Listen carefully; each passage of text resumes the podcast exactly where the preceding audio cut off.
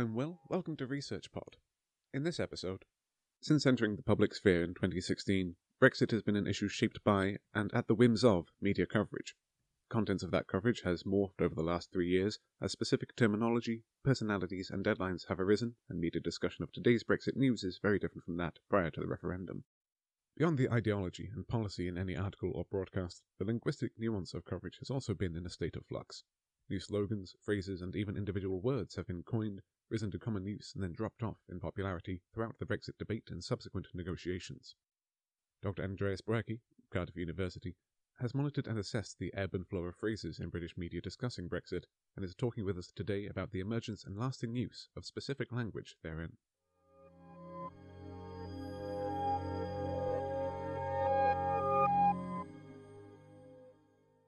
I'm a senior lecturer at the Centre for Language and Communication Research here in Cardiff, which is uh, within the School of English Communication and Philosophy. I came to Cardiff originally in 2013 as a postdoc, so this was um, about a year after I'd finished my PhD to work on a particular project with uh, one of my colleagues here now, Alison Wray, who's an expert in formulaic language and phraseology eventually I ended up as, as a senior lecturer. And the topic that we're going to be discussing today Mm. was something that came up at a recent conference presentation. Exactly. You could tell us a little bit more about that. Yes. So earlier in the summer, we had the international conference that sort of is a biannual thing. It's called Corpus Linguistics. And really, it's a focal point for um, researchers into language that use what's called linguistic corpora. So these are large collections of texts. So it could be spoken texts or written texts. So it's really a, a methodology, as it were, a way of studying the language that unites all of those perspectives of, of those people who attend this type of conference. You know, it's a method, but also you, you get certain types of insight that you might not get in other ways. So, yeah, so I presented a paper entitled Brexit Phraseology. The English language, from my understanding, is uh, notable for being as malleable and quick changing as it is. And Brexit being a comparatively recent event, how much time does it take for an event to really impact language? This is a really interesting question because it's it's one of the questions that prompted me to look into this. I did some research earlier about language change over relatively short periods. Typically, in historical linguistics, we look at language change over hundreds of years, you know, and uh, and so say syntactic change, so change in grammatical structures, is thought to take place very slowly. So you you know if you read a text from say a decade or even 50 years ago in terms of the syntactic structure you might not notice much uh, of a difference. You really have to go back to a much earlier stage of the language to notice any differences in that regard. And so people have generally thought based on this that uh, you know language change is something that takes a very long time that it, you, you know you can't observe really. You can only in retrospect by going as i say you know across hundreds of years can you actually see what's changed but with my own research focused on phraseology and we might call formulaic language I've seen that in that area, things, at least in that area, I, I think probably in other areas as well, if you look at it carefully, things do seem to be changing much more rapidly. Perhaps worth saying a few things about what phraseology might be. So, Please. Phraseology is really the, the sort of common phrases or the, the common turns of phrasing that we find in language. So, you might have idioms there, so get to hang off something uh, Mhm. is an idiom, or um, proverbs, you know, things like uh, rubbish in, rubbish out is a, is a type of proverb that you sometimes hear. And then there are more mundane turns of phrase, things like with respect to something is a, is a kind of little formula that people use, or even things like open letter, which is really two words, but it's almost like a term, you know, that has a particular meaning. It's, it's not a letter that's open, but It's it- its own idea. Pre- precisely and um, or you have things words that attract each other and go well together so for example utter disgrace you know Mhm. uh, that is a sort of people people No tend to slip into these words It's always complete disgrace. Absolute 100%. yes yes so so people tend to slip into those types of phrases So this is the type of thing I'm looking at. And as I say, so based on previous research, I found that um, some of these types of things tend to change much more rapidly than we might think. And also, they seem to be linked to what happens within a society at a certain time. And so, of course, you know, with Brexit, it is something that affects a lot of people. Uh, you know, society is, I, I think it's probably not overstating it by saying you know is somewhat in turmoil because of this. Mm-hmm. So so you would think that we should probably, if we look at the language at that time, you know, we, we should probably see some kind of reaction within the language. So it's interesting from the one side to look at uh, Brexit phraseology as a way into the question can we actually detect language change as it changes? And you know and how might that happen and etc so that's sort of asking questions about language. The other thing that i think is interesting to get to when we look at Brexit phraseology is what does society think mm-hmm. about this topic? You can get at that as well.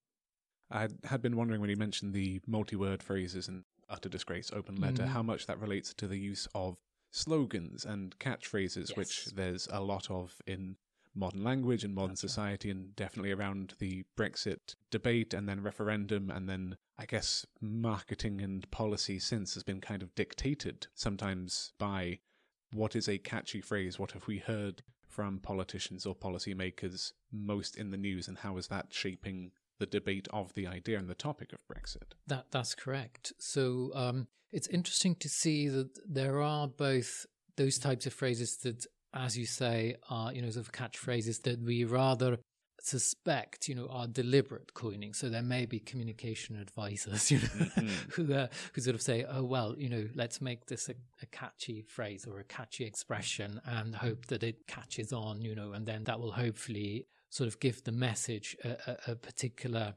drift, as it were."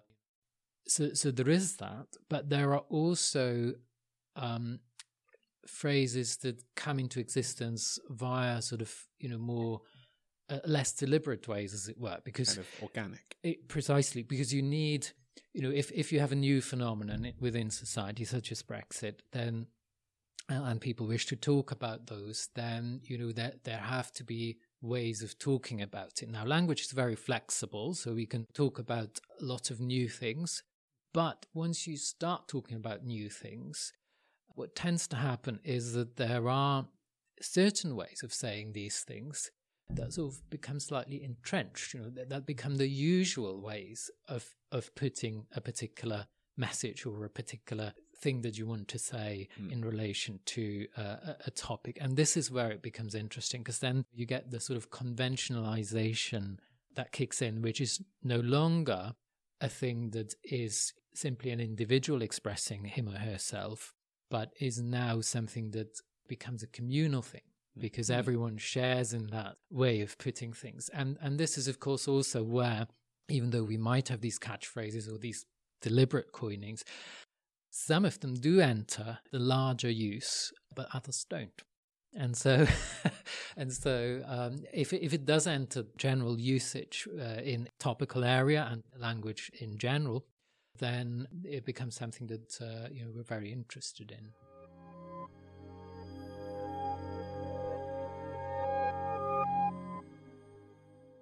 I wonder if we could just go over the methodology of what sure. data went into this analysis. Yes.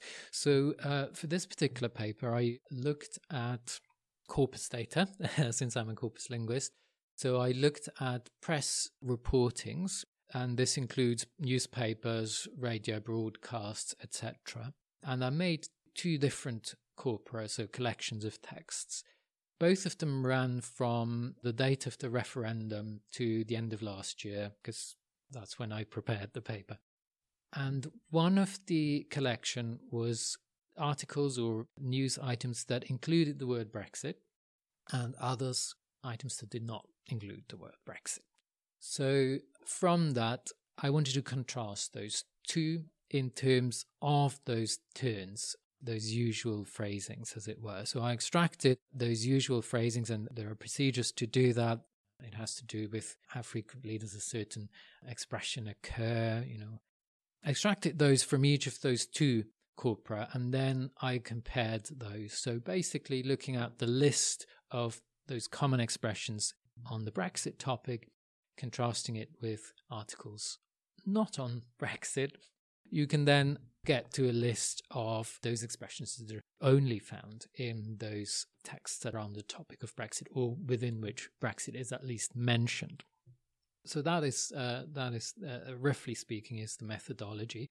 So the important thing here is perhaps that I like to approach it in a way that is in a sense quite comprehensive rather than just going for perhaps the more obvious things it's interesting to see to what extent the things that we might perceive from you know listening to the radio or reading the paper whether those actually show up in the data as well and and some of them did. But it's also interesting to see whether there might be perhaps some phrases that have gone as it were under the radar but are just as much part of brexit phraseology as it were. So there's going to be some headline phrases that people will probably be able to think of just from regular coverage like second referendum hard border, meaningful vote. These are things that you mentioned Brexit, and in the, I guess, the thought cloud in people's head, these are going to be attached phrases that get strung to pretty quickly. Precisely, yeah. So these have shown up in the list, and you know that's reassuring in a way because it shows, yeah, this is doing what it's meant to do. Mm. So that's good. But then there were lots of other phrases as well, and the interesting thing was it wasn't just those phrases that were fully lexically specific, so with a particular sequence of words, but there are also some that are perhaps more patterns where they are much more flexible, but they still sort of follow a pattern. So you might have things like post Brexit, you know, is, is a kind of expression, but that's part of a wider pattern that some of these expressions go things like in the post Brexit world, in post Brexit Britain, in the post Brexit future. And, you know, you can see all of these things emerging from that, or so and so has warned of something or other, or the warning that Brexit could, etc., etc. Yeah?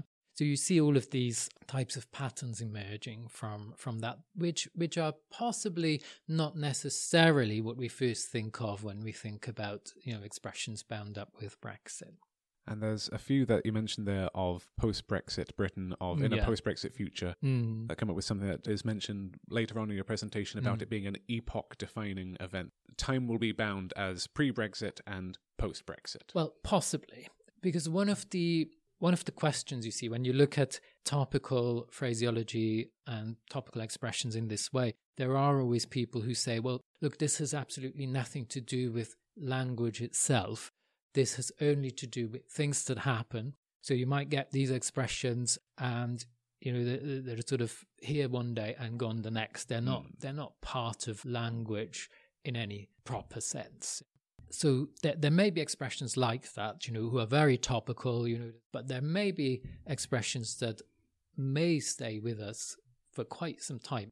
And the one you mentioned is one of those. So even now in the language, when you look at a corpus, one of the expressions that we have is things like after the war mm. or following World War II. Yeah. So World War II is a long way away now, but it was a cataclysmic event, as it were. So it seems to me that without wanting to draw too close parallels, but because uh, we're talking about language, not ideology. Here. quite. Um, uh, but simply in terms of the magnitude of the societal impact, uh, it seems to me that Brexit could be on sufficient enough a scale mm-hmm. that those types of expressions might well stay with us, the, sort of those epoch type things. So, following Brexit or in the post Brexit era or what have you, that we can already see in you know the data now. That would be my prediction, possibly, that um, these expressions would stay with us I don't know, in 50 or more years, they will still be part of the language. Mm. So it, it's not a case that these are just simply topical things that, that are here one day and gone the next, necessarily. And you mentioned being on the lookout for any unexpected or any emerging phrases that you didn't think might have been something that people were necessarily expecting to be incorporated in the language in yeah. that way. Were there any phrases that you were surprised to see making up a large part of the coverage of Brexit? To some extent, yes. The first thing that you notice, and, and this, although this is something that people might have picked up, generally in corpus linguistics, what we can see is that actual idioms or even things like proverbs are very, very rare in actual language use. So a lot of people know these proverbs, although knowledge does differ quite a lot between people. But when we look at you know actual language being produced, these are very, very rare. Mm-hmm. And if they occur, they usually occur just in allusion to it. You know, there are very few people who say when it rains, you know, oh, it's raining cats and dogs. You know, there are very few people who actually use that idiom. But interestingly, in the Brexit discourse as well, the Brexit phraseology, some of these idioms that are so rare usually have actually come right to the surface. So, you know, there's the thing about having cake and eating it. Mm-hmm. You know, that's been so prominent or cherry picking is another one of those. That are idioms that are not new to Brexit, but they are such that you know usually we would never expect such a frequency. But yes, uh, we see them you know shoot right up in frequency in the context of Brexit. So that wasn't necessarily a, an expected thing. Another thing that has struck me somewhat are the number of expressions that there are patterns around expressing uncertainty. So the another phrase that is very, very common is the uncertainty surrounding. Uh, and then you have these patterns. So the uncertainty surrounding Brexit, obviously itself, but also the uncertainty surrounding the status of EU nationals, the uncertainty surrounding the UK's future relationship with so and so, and you know, there's endless patterns there you can make. How many times have we heard of companies changing their practice or closing because of the uncertainty surrounding Brexit or exactly. So so you know these types of things become very useful linguistic tools because you know if i say the uncertainty surrounding so and so or the uncertainty surrounding brexit then you know this as you say is a phrase we hear all the time and so it's very easy to understand we know exactly what what, what is meant you know we can sort of mentally put it in a drawer and ah, ah this is what the person is saying and this is what phraseology does. It helps us to communicate better in the sense that, you know, we help mutual understanding by using those phrases that we sort of have an idea of what they are meant to communicate and what sort of concepts surround them.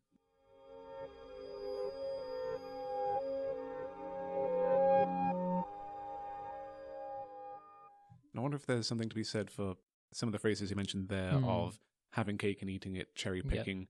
That so many people who are hearing this phrase and possibly using this phrase are trying to make some sense in their own way of a very complex situation. Like you wouldn't talk about the selective renegotiation of an EU backstop or the movement of EU nationals, but you could mm-hmm. say cherry picking parts of this, yeah. that, the other, and that's yeah. it makes sense for the general public in a way for the people who aren't involved in mm-hmm. negotiations, but they get to conceptualize a very complex thing in a very small, manageable package of information, of words. Yes. And that is something that do you think is going to affect the way that people have conversations about Brexit, that you can possibly break things down into too small a chunk or too simple an idea? What we can see in some of these phrases is that they're not, perhaps, we might say, ideologically neutral. Mm-hmm. So there are phrases that have certain conceptualizations that go along with them. So, you know, if you're talking about cherry picking, then you are, by doing so, automatically implying that cherry picking is not a thing to do, is, is a legitimate thing to do. Yeah. You know? Whereas you could possibly conceptualize the idea of that in a different way. So you might say, Oh, I have no idea, but you would have to find a way to express it. But once there is, you see, a conventionalized way of putting this idea across, it's very, very difficult to avoid using that phrase. Mm. But it, it has, you know, the, the conceptualization around it. There are others like this. So, for example, you might have something like the cliff edge. Mm. Yeah? So this shows up in the data. So the cliff edge is there, but avoiding the cliff edge or going over the cliff edge or what have you and in fact, if you look at political cartoons, the cliff edge features very prominently. Is mm. usually the white cliffs of Dover, but, but uh, it is there.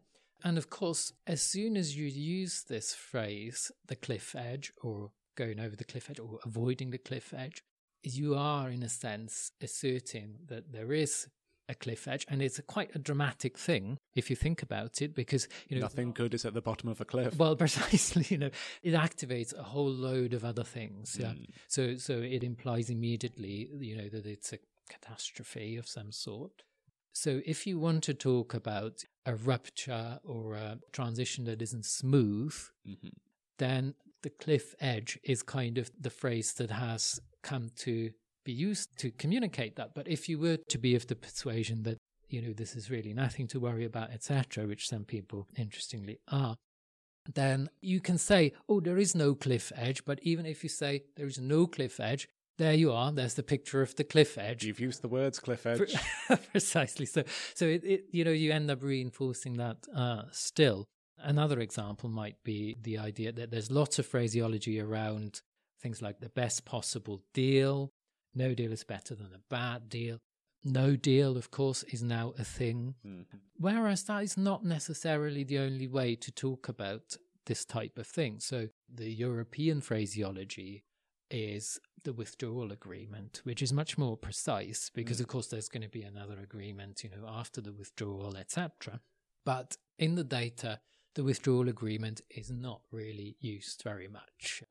So it's always the deal. So no deal, the best possible deal, etc. So if you think about an agreement and a deal, there are different sorts of concepts that, that are attached or information and conceptualizations that are attached to these. So an agreement is sort of a very mutual thing where two parties perhaps sit down and sort out their differences come and they come to an agreement. Exactly. Whereas a deal ah, you know, it, it, seems to me that a deal is about you know getting the best for yourself, mm. and uh, you know, and and almost sort of trying to push the other person to accept something that may not be so good for them, but is good for you. Yeah, and um, very mercantile, very exactly, almost yeah. aggressive. Yeah, yeah, and so it's difficult now, even for people who wouldn't perhaps agree with this type of conceptualization of, of a withdrawal agreement in this case, not to use this phraseology of talking mm. about no deal or good deal or you know what have you a good deal for britain and you know all the rest of it. It's very difficult to get away from that because we you know within this short period now uh, that we've had to talk about brexit this has already formed into a convention that people use. And you mentioned that this was going up until the end of 2018 yeah, so the data were only up to then uh, for the moment. Yeah. I was about to say, are there any plans for further analysis yeah. from 2019 potentially onwards, depending on how things turn out politically? Yes, I would like to do further work on this, and I've already started on that. So, one of the things that would be interesting to see is you know, we have different phases of this Brexit saga. So we might have Uh, the time before the referendum. So we might have the you know the campaigning period, or even before the campaigning started, when it became clear that there was going to be a referendum. So that might be one period, and then you have another period, you know, between the actual referendum to when Article 50 was triggered. You, you can see I'm saying Article 50 was triggered, which is another one of those little phrases. Yeah, mm-hmm. you could, there, there's other possibilities to say that. So we might say, you know, invoke Article 50, but it's trigger. It's a bit that's like the word, know, that's the phrase. Exactly. So we, we're almost bound to uh, use that. So there are these different periods. And as you say, who knows what will happen on the 31st of October, but there's probably going to be another phase of Brexit after that who knows how many prime ministers will have been through by the time this That's whole right. thing is done. That's right. And so, so one of the things I'm hoping to look at is also do different phases of Brexit have each their own phraseology, as it were. So if we look at some of the phraseology that, that's in the data, some of it already seems a little bit dated. So, for example, Brexit means Brexit was one of those slogans. fond memory at this point. well, it does already have the feel of being antiquated, doesn't it? Yeah. So, so that does have that feel as belonging to an earlier period of Brexit. But what we know from phraseological research is also that sometimes these originally start as quotations. I mean, this particular one is a quote attributed to Theresa May. So sometimes what happens is that these quotes sort of develop a life of their own. Yeah, mm. we call them winged words. Yeah, that sort of stay with us, um, but maybe become something completely no longer connected to that particular context in which they uh, first were coined. So there is that possibility. And then there, you know, there are other ones of those that we, we really feel are tied to particular periods. You know, no deal is better than a bad deal. When I wrote this paper, it looked like, you know, that had been consigned to an earlier period now. Now it, it, may be making a comeback now, but uh, yeah. Recording this in mid-August of 2019, so for anyone listening to this, just for posterity's sake, that's where this fits. Precisely, yeah. So it's, it's sort of come back. So, talking about society and the types of things that society is going through, I think the phraseology, as we've seen, you know, is is is almost like a barometer where we can feel the types of things that are going on mm. within a society at a particular time. But they're also interesting because they tell us about how language functions and how it changes. So, it, so there are these two sides to it, which I find fascinating. And if people do want to follow your work and keep up to date with your research, what would be the best way for them to keep track of that? I think it would probably be to just look me up on Google, and that will, or, or another, there are other search engines available, nicer ones, mm. um, uh, uh, and that will direct them to my personal homepage here at Cardiff Uni. So um, I have a list of uh, publications, and people are very welcome to follow up on on any of those. And if any of those are not accessible, I try to publish in open access journals, but it's not always possible. So if someone were interested in a paper that isn't accessible, just drop me an email and I'll send you a copy. There's no need to pay for that. Thank you very much for your time. Thank you very much.